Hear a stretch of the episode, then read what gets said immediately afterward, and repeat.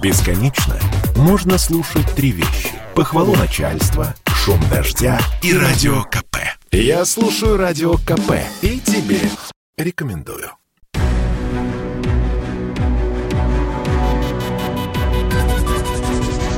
Антиковид.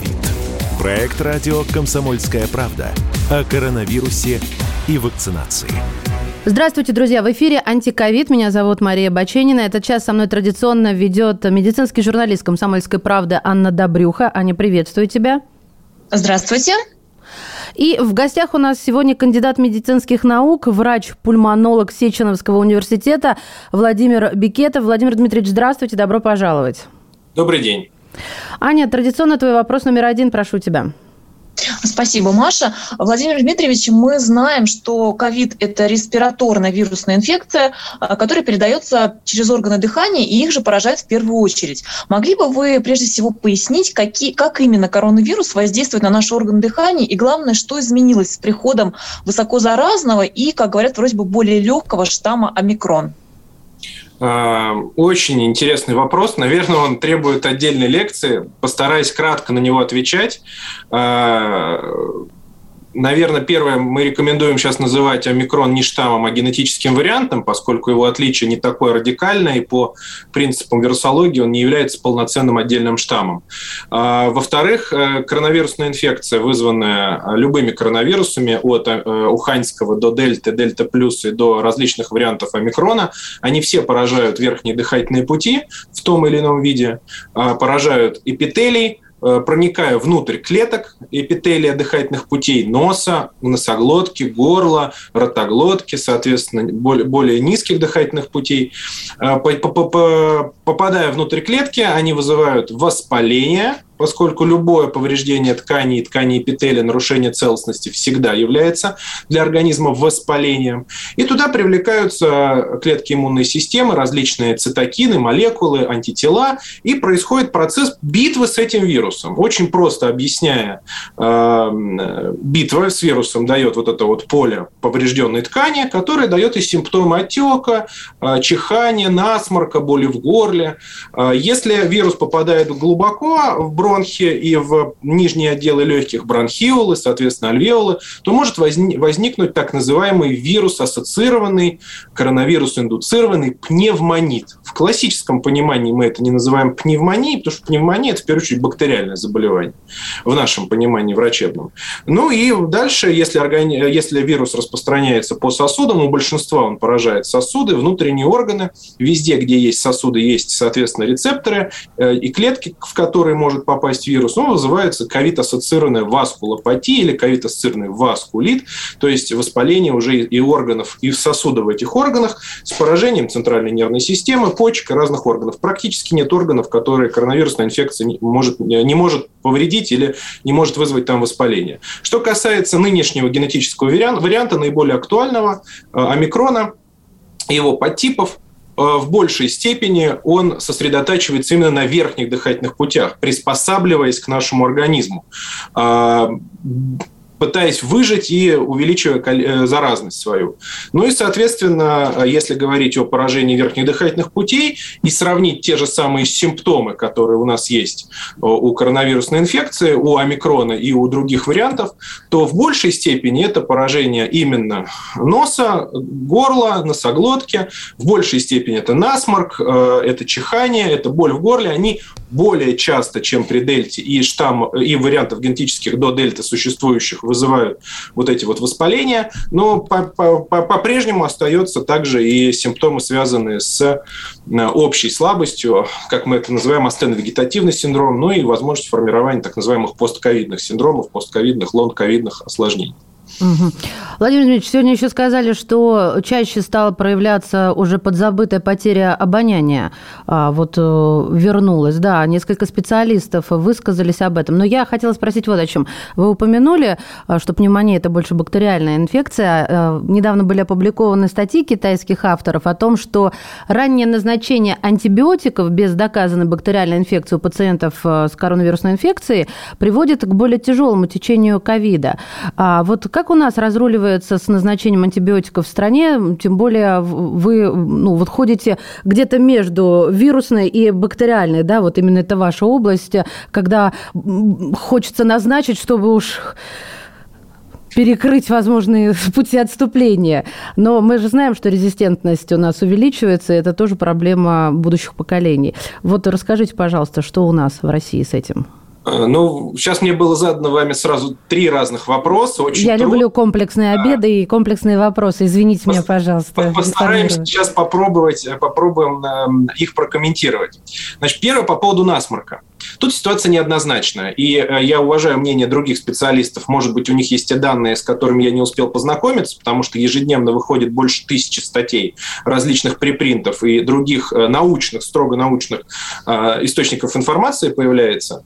А, и, и ознакомливаться с ними параллельно с дежурствами в э, ковидном центре ФДРКЦ или работе на кафедре и ведя прием и консультируя пациентов просто невозможно оперативно. Но из той информации главной, которую мы, мои коллеги, а, постоянно обсуждаем, первое – это количество потери обоняния в результате повреждения обонятельного эпителия, обонятельных луковиц, а, соответственно, полости носа, стало меньше. То есть прямого повреждения вирусом вот этого вот э, именно островка нервной системы, представленного в носу, в полости носа и отвечающего за обоняние, стало меньше. Но больше стало глубокого, тяжелого насморка с серьезным отеком, с выраженными выделениями из носа.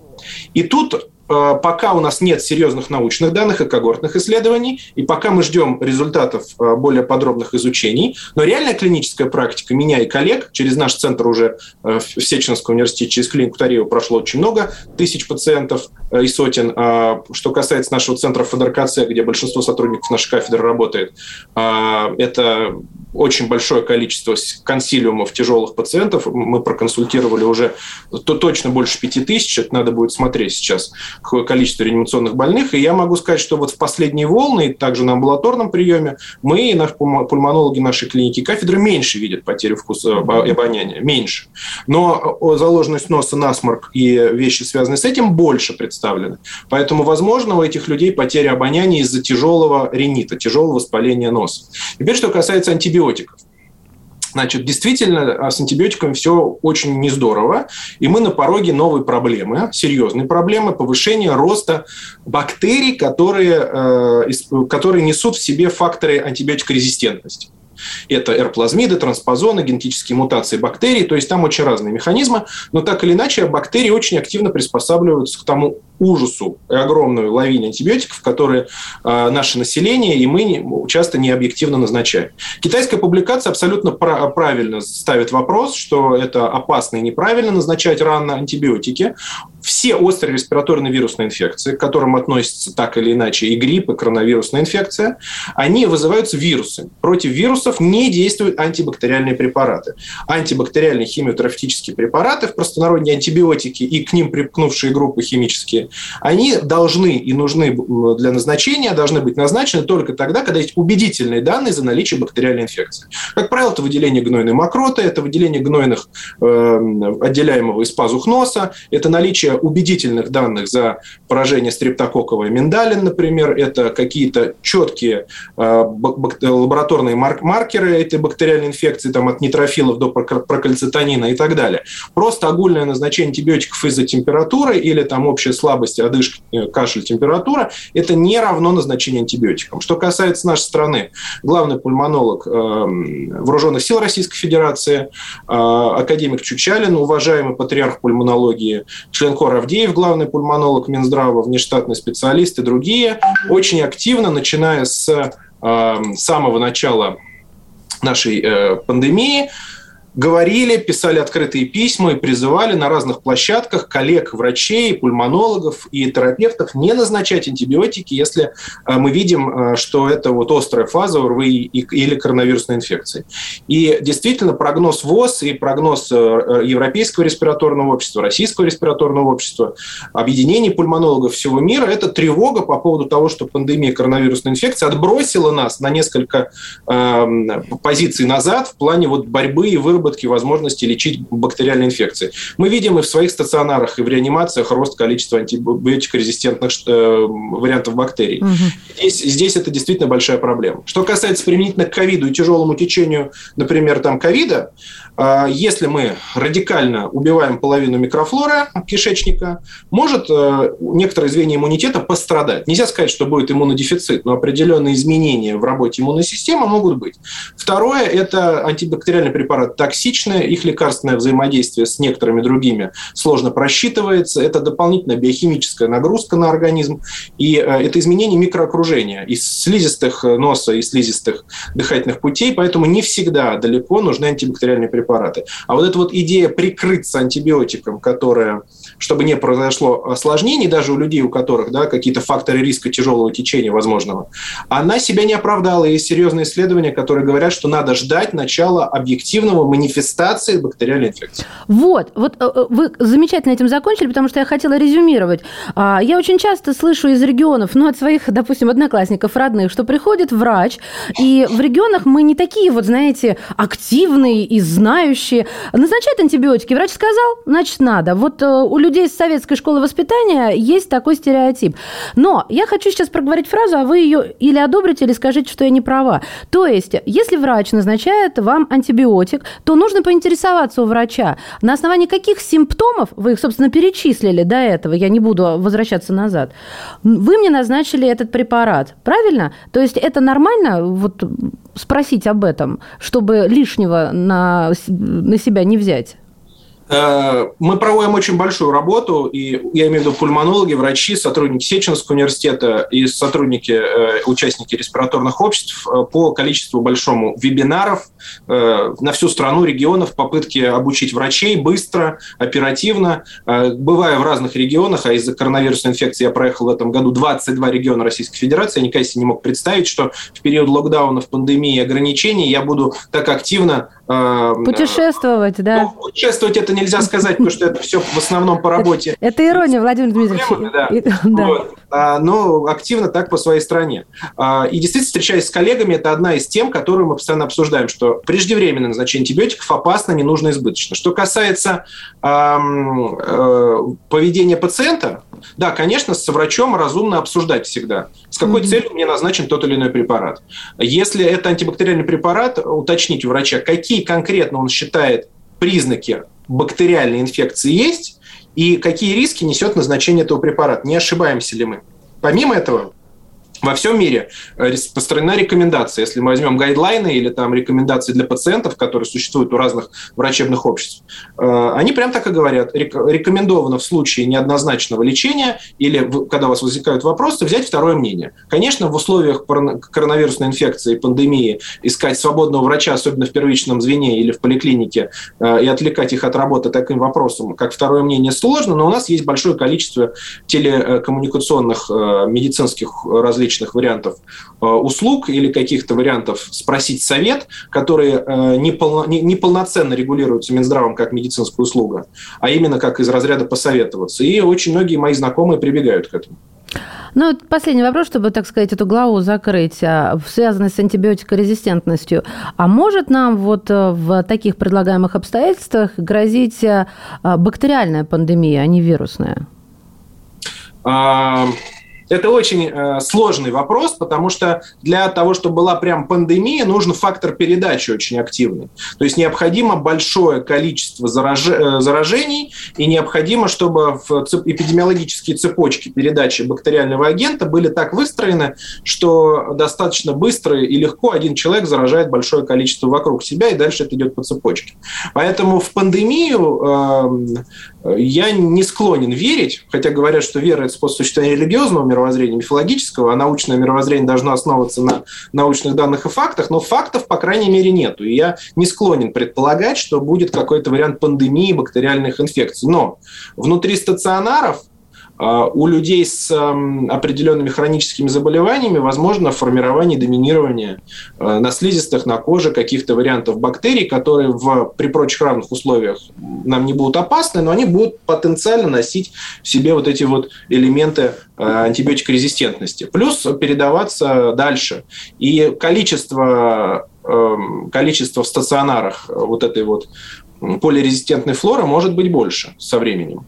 И это действительно проблема. Наш стационар имел проблемы определенные с антибиотикорезистентом на, разном, на разных этапах. Это, конечно, отмывка, реанимация, это тяжелая процедура. Возможно, придется закрываться на а, полноценную санацию, на какие-то варианты ремонтов стационаром. Вот. Понятно, что когда мы переходим а, работать с коронавирусного стационара на обычный, что все стационары, они определенный элемент дезинфекции проходят. Угу. Тут возникает... То, что называется мойка, рожавшие поймут. А, я просто заняла огромное количество времени и спешу Ане передать эстафетную палочку. Аня, прошу тебя.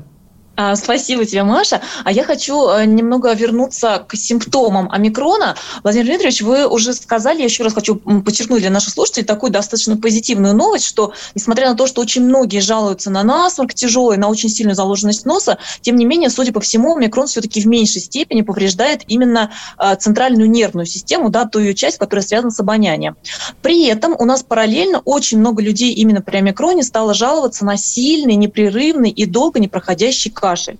Вы уже начали немного говорить о том, почему он возникает. Могли бы вы побольше э, прояснить, вот э, почему именно при омикроне он настолько сильный, непрерывный? То есть люди говорят, что это просто что-то ужасное и длится довольно долго может.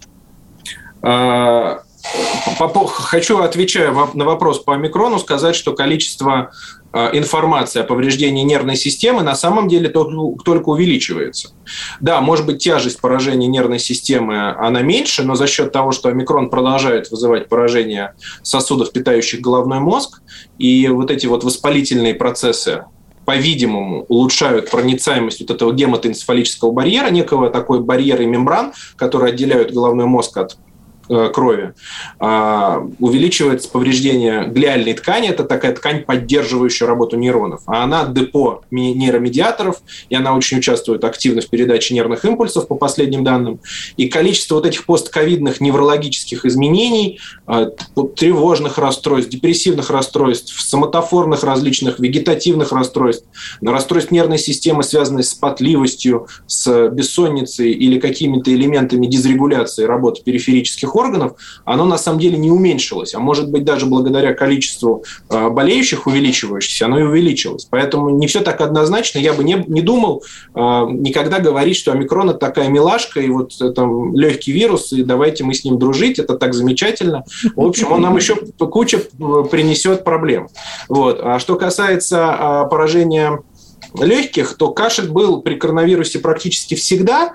Просто, по-видимому, концентрация вируса, его изменение вхождения в клетку и изменение а, его воздействия на организм, приспособление к передаче и персистированию в основном преимущественно в слизистых, хотелось бы, пока предварительные данные, хотелось бы верить в это, вот, э, э, дает как раз в первую очередь бронхит и бронхиолит а, механизмы, которые сейчас обсуждаются, они только изучаются, это очень предварительные данные, и здесь я могу быть с научной точки зрения неточной, но э, поскольку основное количество вируса накапливается именно в бронхиальной ткани и в ткани э, дыхательных путей, э, не уходя глубоко, повреждаются э, нервы, которые воздействуют, связаны с кашлевым рефлексом, э, происходит значительный отек бронхов, меняется количество слизи, и, по сути дела, кашель же может возникать и не только и не столько из-за поражения бронхов. Мы знаем синдром ретроназального затека. Это процесс, когда затекает слизь из задних отделов носа в горло, и там тоже есть кашлевые рецепторы, и тоже это может э, давать определенный кашель, и как раз очень часто именно сухой кашель.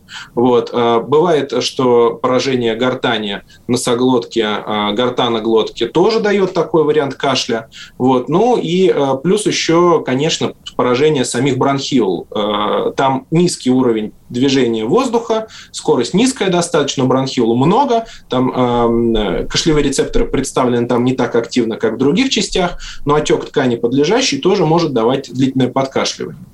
А, поэтому вот этот механизм кашля, наверное, при омикроне требует дополнительных уточнений, а, но вне зависимости от этого механизма а, лечение все равно будет симптоматическое. И, кстати, есть ряд работ очень интересных и швейцарской группы ученых, мы с коллегами недавно обсуждали на одной из конференций, что банальное использование увлажнителей в квартирах и частных домах жителей северного полушария в период отопления приводит к достаточно сильному иссушиванию воздуха. И даже проветривание, даже во влажную погоду, как сегодня в центральной полосе России, не может дать увлажнение помещения внутри полноценное. А для нормального функционирования слизистых нам нужна влажность больше 35-40%. Э, Этого почти ни у кого нет. Поэтому необходимо обдумать использование увлажнителя бытового, а каких-то вариантов моек воздуха, и это действительно может облегчать кашель. У меня есть несколько хронических пациентов, которые до коронавирусной инфекции еще имели эпизоды хронического кашля, и э, мы начали использовать с ними увлажнитель и это дело сильно облегчило их лечение. Не надо было никаких ингаляторов использовать. Они переболели коронавирусной инфекцией, в период болезни активный был кашель. И вот это постковидные изменения тоже содержат этот длительный кашлевой синдром. И установка дополнительного увлажнения, повышение увлажнения воздуха уменьшает количество кашля. Иногда использование постилок тоже очень положительно. Да, вот не в первый раз, Аня, прости, пожалуйста, наступаю на горло тебе, но вот я это уже слышала. Главное, чтобы люди услышали. От такого количества известных педиатров что мама, ну не надо вам эти вот респираторы, маски, ну я имею в виду вот ингаляторы.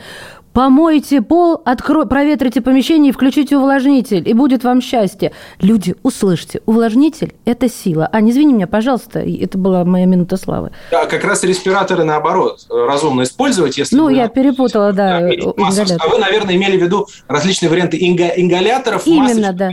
Да, да, да, ингаляторы. Да. Вот мы же любим небулайзеры прикладывать, надевать куда угодно. Главное, чтобы он был дома. Аня, извини, пожалуйста, еще раз прошу тебя, продолжай про кашель. Ну, собственно, я хочу продолжить продолжить как раз и про а, ингаляторы. Да, вот а, если говорить в целом а, о тех средствах, которые могут помочь людям вот эти облегчить симптомы такого тяжелого мучающего кашля, помимо увлажнения воздуха, влажной уборки, что еще, Владимир Дмитриевич, именно, э, именно доказанно имеет эффект для облегчения кашля?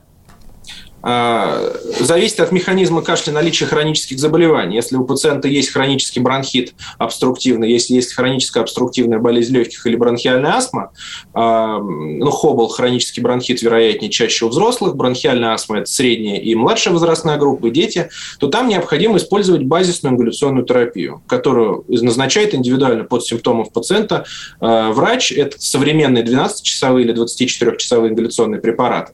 Но эта группа, наверное, меньше из тех людей, которые в рамках ОРВИ и омикрона могут испытывать кашель. Для большинства людей, помимо увлажнения, разумно использовать простые средства. Это, во-первых, увлажнение слизистой. Слизистая будет меньше растрескиваться, повреждаться, раздражаться, если она будет увлажненная. Соответственно, надо бороться с обезвоживанием скрытым, даже минимум. Ну, а что это может быть? Это, это пить больше чая или молоко? Да, это, это пить больше теплой жидкости, больше потреблять воды. Это не должны быть теплые, там, э, э, не должны быть обязательно теплые напитки.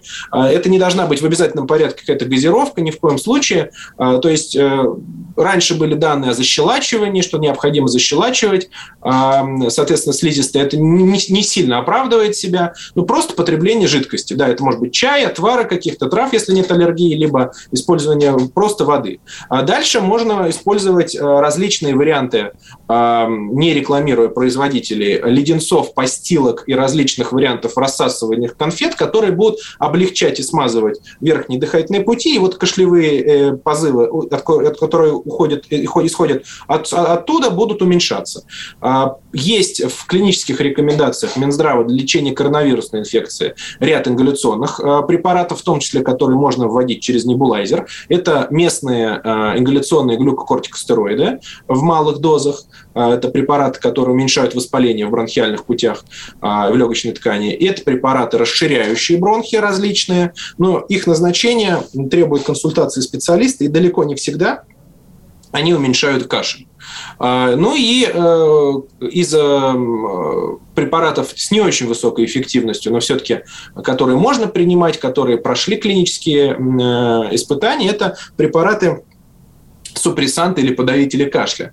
А, у нас их э, с доказанной эффективностью не так-то много. Ну, э, наверное, бутамират, э, препарат самый распространенный, который есть в сиропе, можно использовать. Есть различные препараты, уменьшающие чувствительность кашлевого центра к стимулам этим, но это очень-очень умеренный по эффективности, по данным реальной клинической практики, подход в условиях активного РВИ и коронавирусной инфекции. Есть умеренные данные о том, что в группах сравнения при, в контролируемых испытаниях а, э, определенную роль может сыграть амбраксол, что он снижает синцитайзинг или чувствительность кашлевых рецепторов, он определенным образом регулирует продукцию слизи, но это данные на малых группах. Сказать, что этот препарат обладает помимо отхаркивающей и мукорегулирующей деятельности еще выраженный противокашлевой эффект, так нельзя.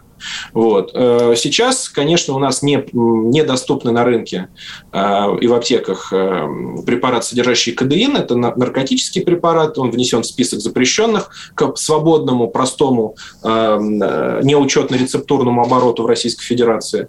Но вот он обладает хорошей доказательной базой, однако он имеет ряд серьезных побочных эффектов. Как правило, чем выше эффект какого-то препарата по отношению к подавлению симптома, и больше его побочные эффекты. Поэтому, по большому счету, опции для выбора есть, но их не так бы много, наверное, как хотелось, э, и надо их использовать все вместе.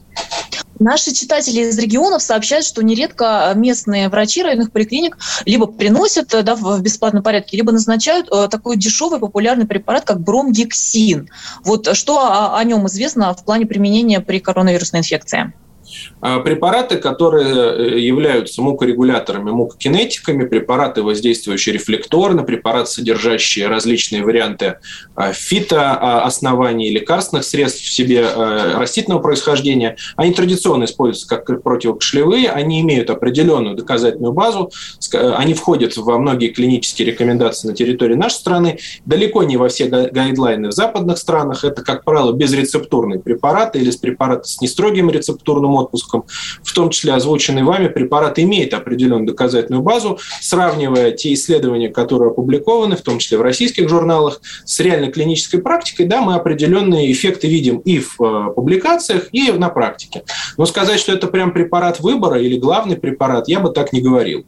Э, если сакцентировать внимание на клинические рекомендации по лечению именно коронавирусной инфекции, туда в первую очередь с определенным акцентом входит э, ацетилцистеин, цистеин, активно разжижающий мокроту, обладающий легким антиоксидантным действием на э, бронхиальную слизь и бронхиальное дерево, и амбраксол, который я уже упомянул.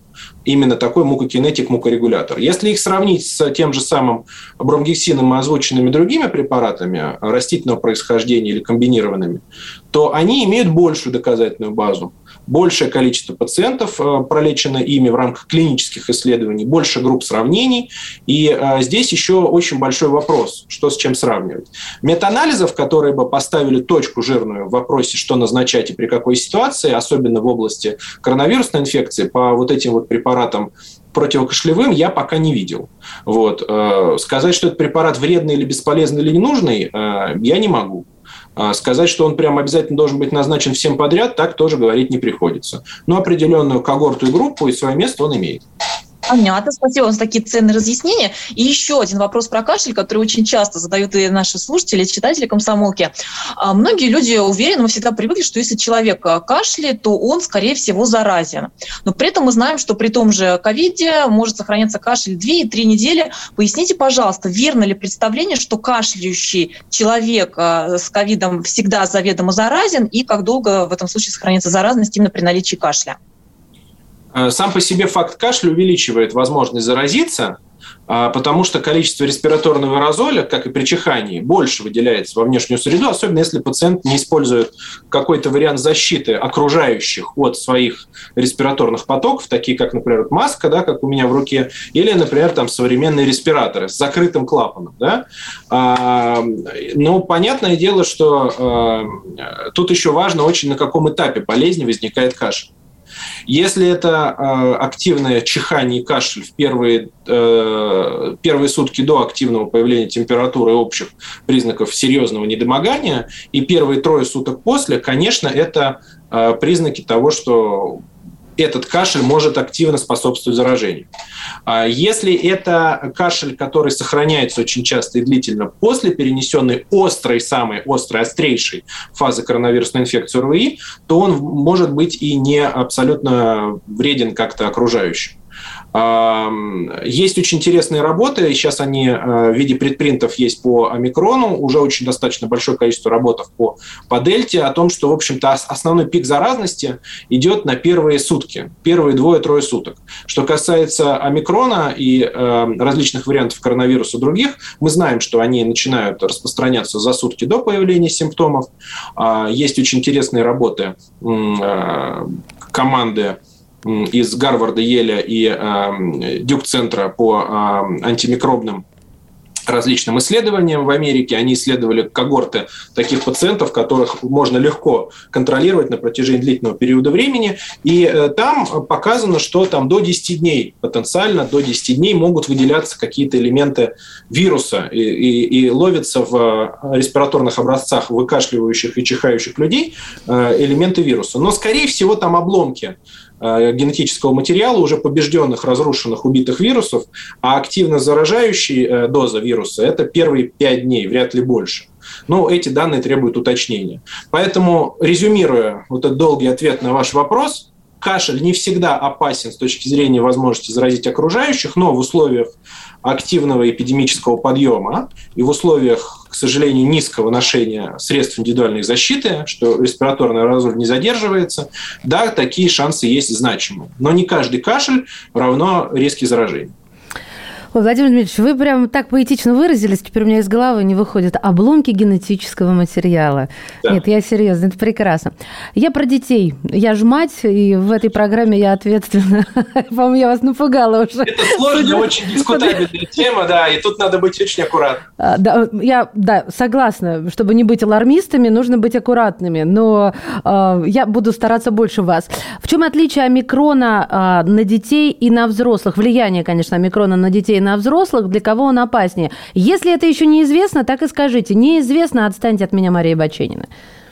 Ну, во-первых, я обязан сказать, что я не педиатр, и единственная моя педиатрическая практика – это в рамках э, обучения в Сеченовском университете и какие-то элементы исследований, когда я работал, э, когда я учился в, на факультете фундаментальной медицины МГУ.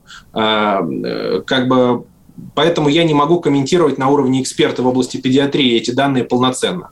Но что я знаю как э, респираторный врач, и что я знаю как пульмонолог и терапевт, э, и какие данные у нас на сегодняшний день опубликованы, обсуждаются среди коллег, в том числе пульмонологов, э, это то, что действительно омикрон стал, это объективные данные, это видно даже по нашей реальной жизни, что омикрон стал больше и чаще поражать детей. Более Такой джуниор, джуниор вирус, да. Да, да, с одной стороны, казалось бы, да, но на самом деле не только и не столько. Вот сегодня буквально утром я э, участвовал в госпитализации пациента э, старше 80 лет с тяжелым поражением, больше 80% легких, при этом при всем э, больше данные за то, что у него именно омикронный вариант вируса. Э, мы будем, наверное, ждать вариант э, ПЦР и смотреть, какой там конкретно генетический вариант. А зачем но... вам это нужно? Зачем врачу нужно это выяснить? Вот можно узнать, просто действительно крайне интересно. Но он болеет коронавирусом. Какая вам разница, дельта это или омикрон?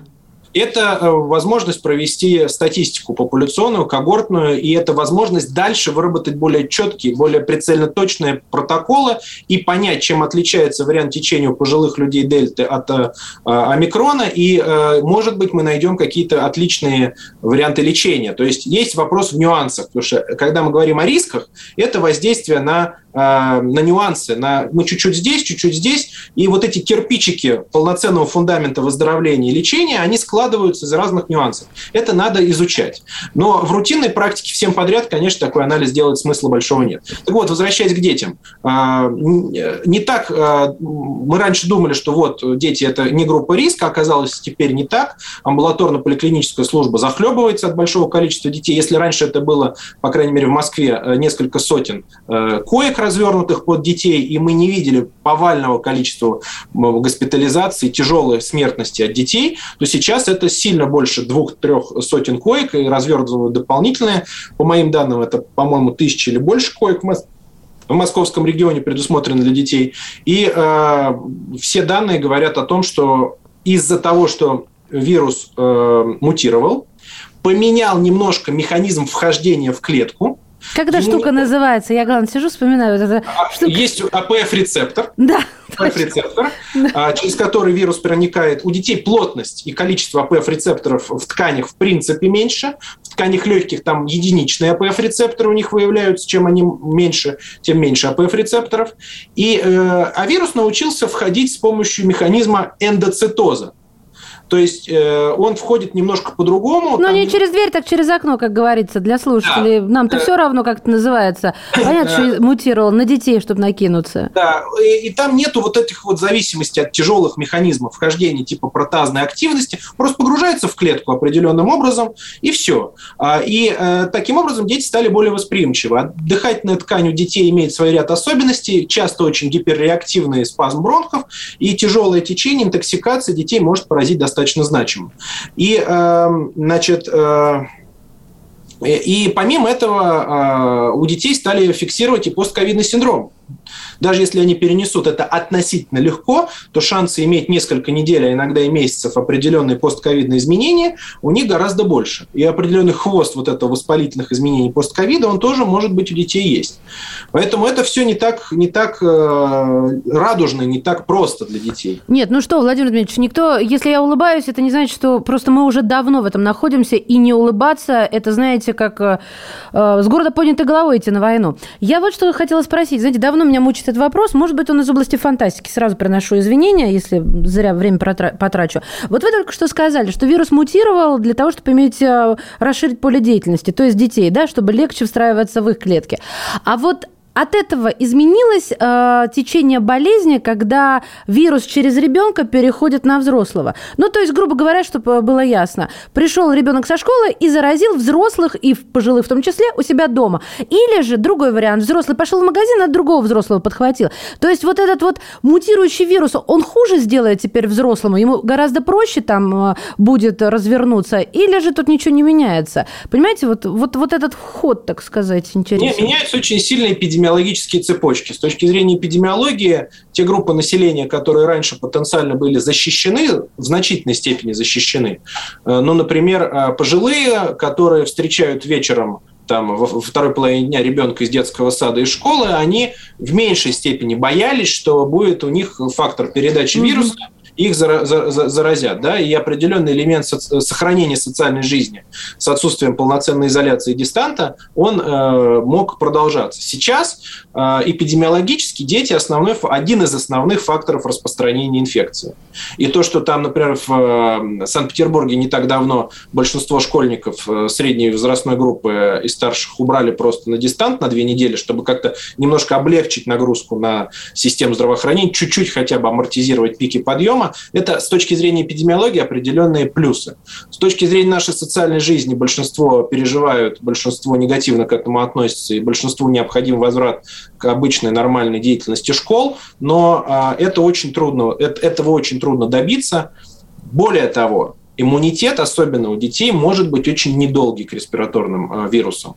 Пока нет данных, э, есть только предварительное опасение, что и против омикрона может быть иммунитет не очень долгий.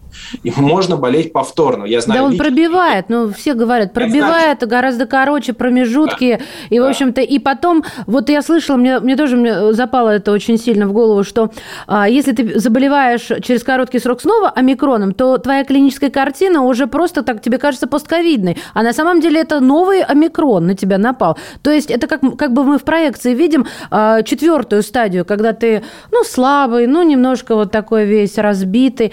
Ну, в общем, это все, конечно, подлежит э, изучению. Еще, по-моему, через много лет мы узнаем все тонкости и детали. Э, я пытаюсь быстрее-быстрее Ане дать возможность, потому что время нас начинает торопить. Я Аня... хочу очень, очень коротко добавить то, да. что э, я знаю людей лично и пациентов, и врачей даже, которые болеют коронавирусной инфекцией уже четвертый раз. Ой, Ой-ой-ой. Вот это омикрон или это все? Года. Нет, разными. Ага, в совокупности, в совокупности. Разными вариантами. Вот. А по поводу омикрона нас очень настораживают э, данные, которые были опубликованы в виде припринтов, и есть данные о том, что есть генетическое секвенирование, э, что омикрон он в определенной степени расщепился на варианты BA1, BA1.1, BA2. Угу. Сейчас вроде бы говорят о BA3, BA4, Ой. и мы опасаемся, что настолько они будут разные, что возможно, что человек переболевает одним вариантом и не будучи, например, вакцинированным, ревакцинированным и имея определенный низкий титр антител и не очень высокую активность Т-клеточного иммунитета,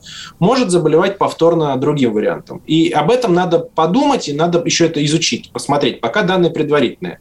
И второй момент, который э, мы обсуждаем, это то, что да, можно, по идее, иметь симптомы, как вы сказали, переболел вроде бы э, коронавирусной инфекцией, предположительно омикроном, имеешь симптомы, вроде бы стало легче, вылечиваешься, проходит 1, 2, 3 недели, и вроде бы симптомы похожие.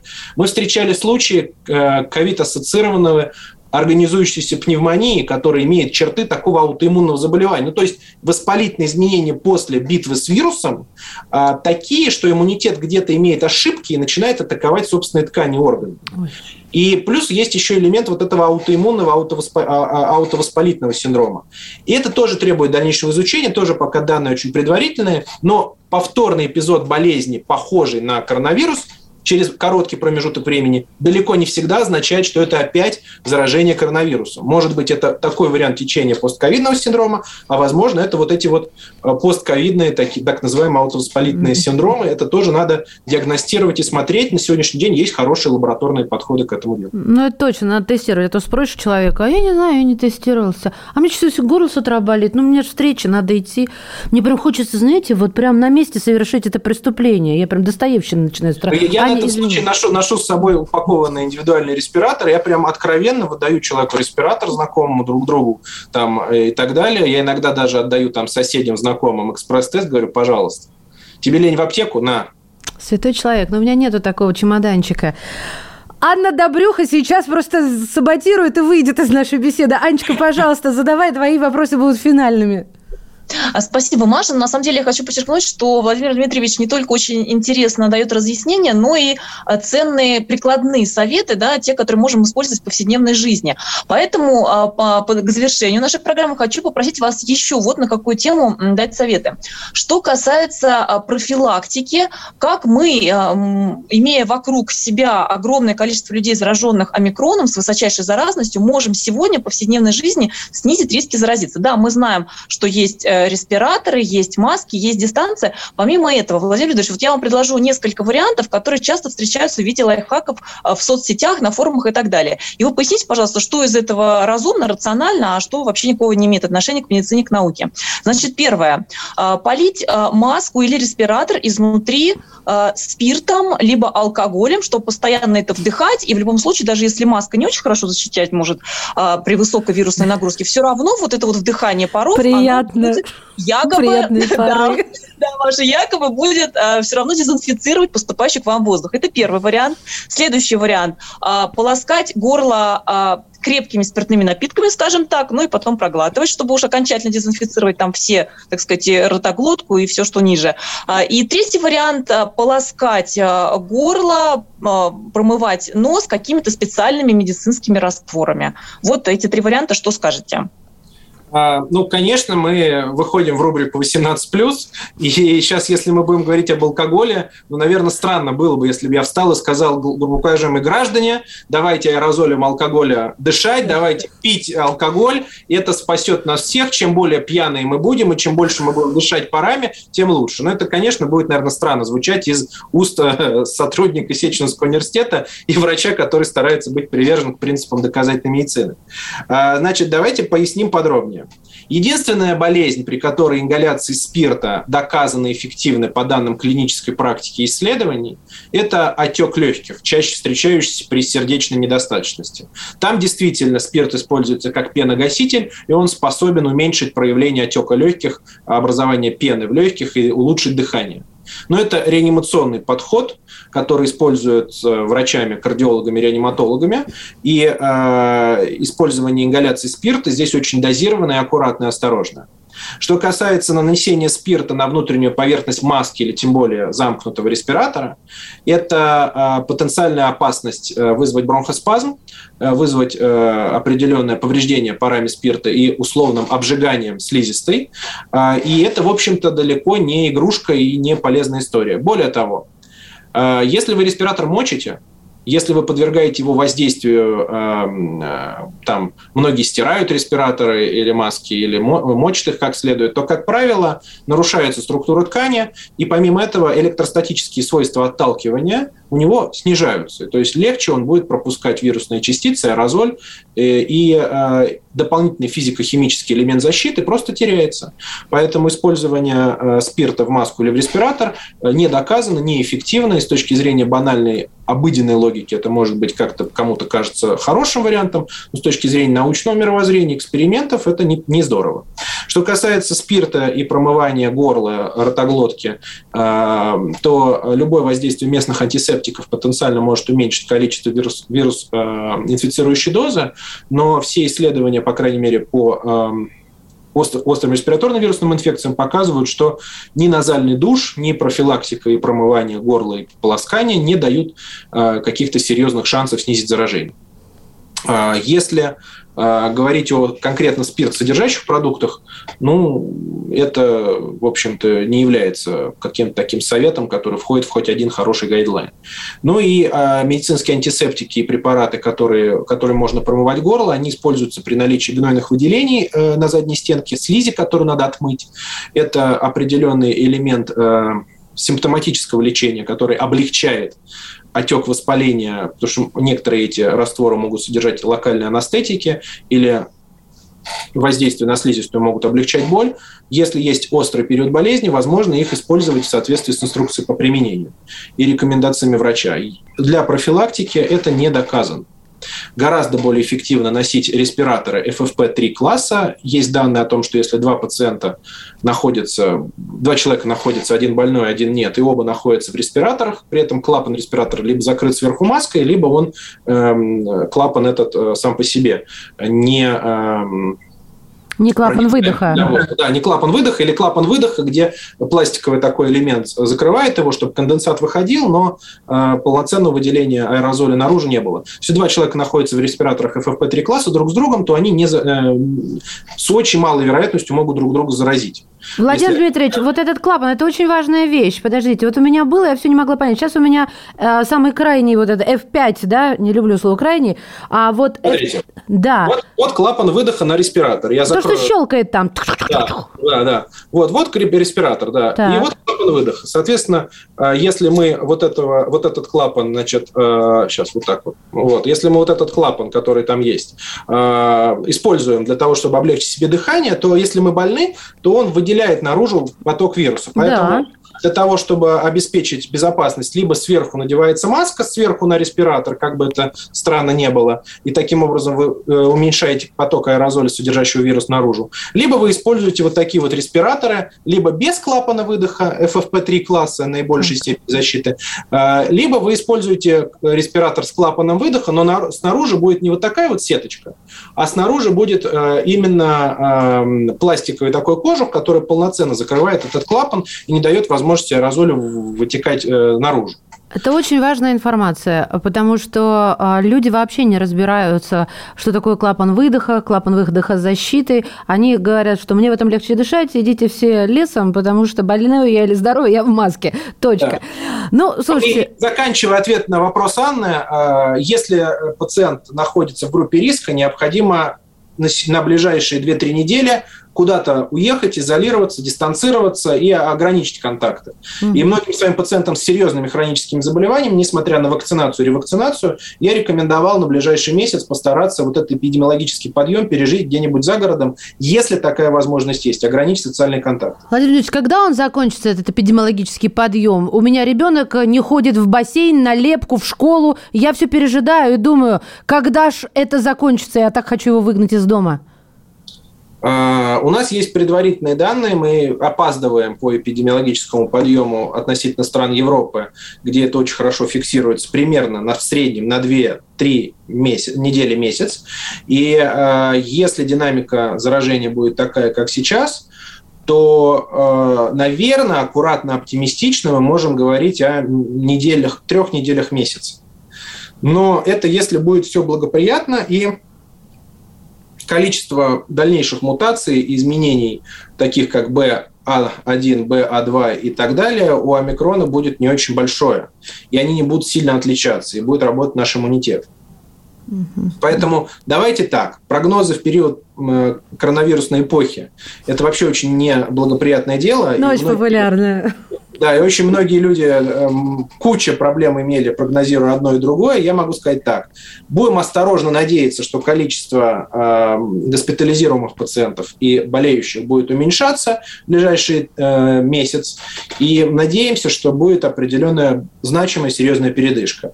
Но если ответить на вопрос, когда это закончится с точки зрения коронавируса, эпидемии, пандемии, вероятно, в ближайший год – а, а эпидемиологические подъемы и сезонная заболеваемость, наверное, уже никогда. И это станет частью нашей жизни.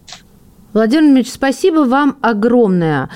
Вы прекрасны, вы э, воодушевляете, серьезно, настолько понятно, э, динамично, ну, правда. Я присоединяюсь к благодарности, да. мы искренне восхищены. Мы уже по вам выражаем. скучаем и просим вас возвращаться к нам время от времени, когда у вас будет такая возможность. Я вас представлю еще раз. Кандидат медицинских наук, врач-пульмонолог Сеченовского университета Владимир Бикетов был в эфире антиковида, в эфире «Комсомольская правда». Благодарим от всей души. Спасибо вам большое.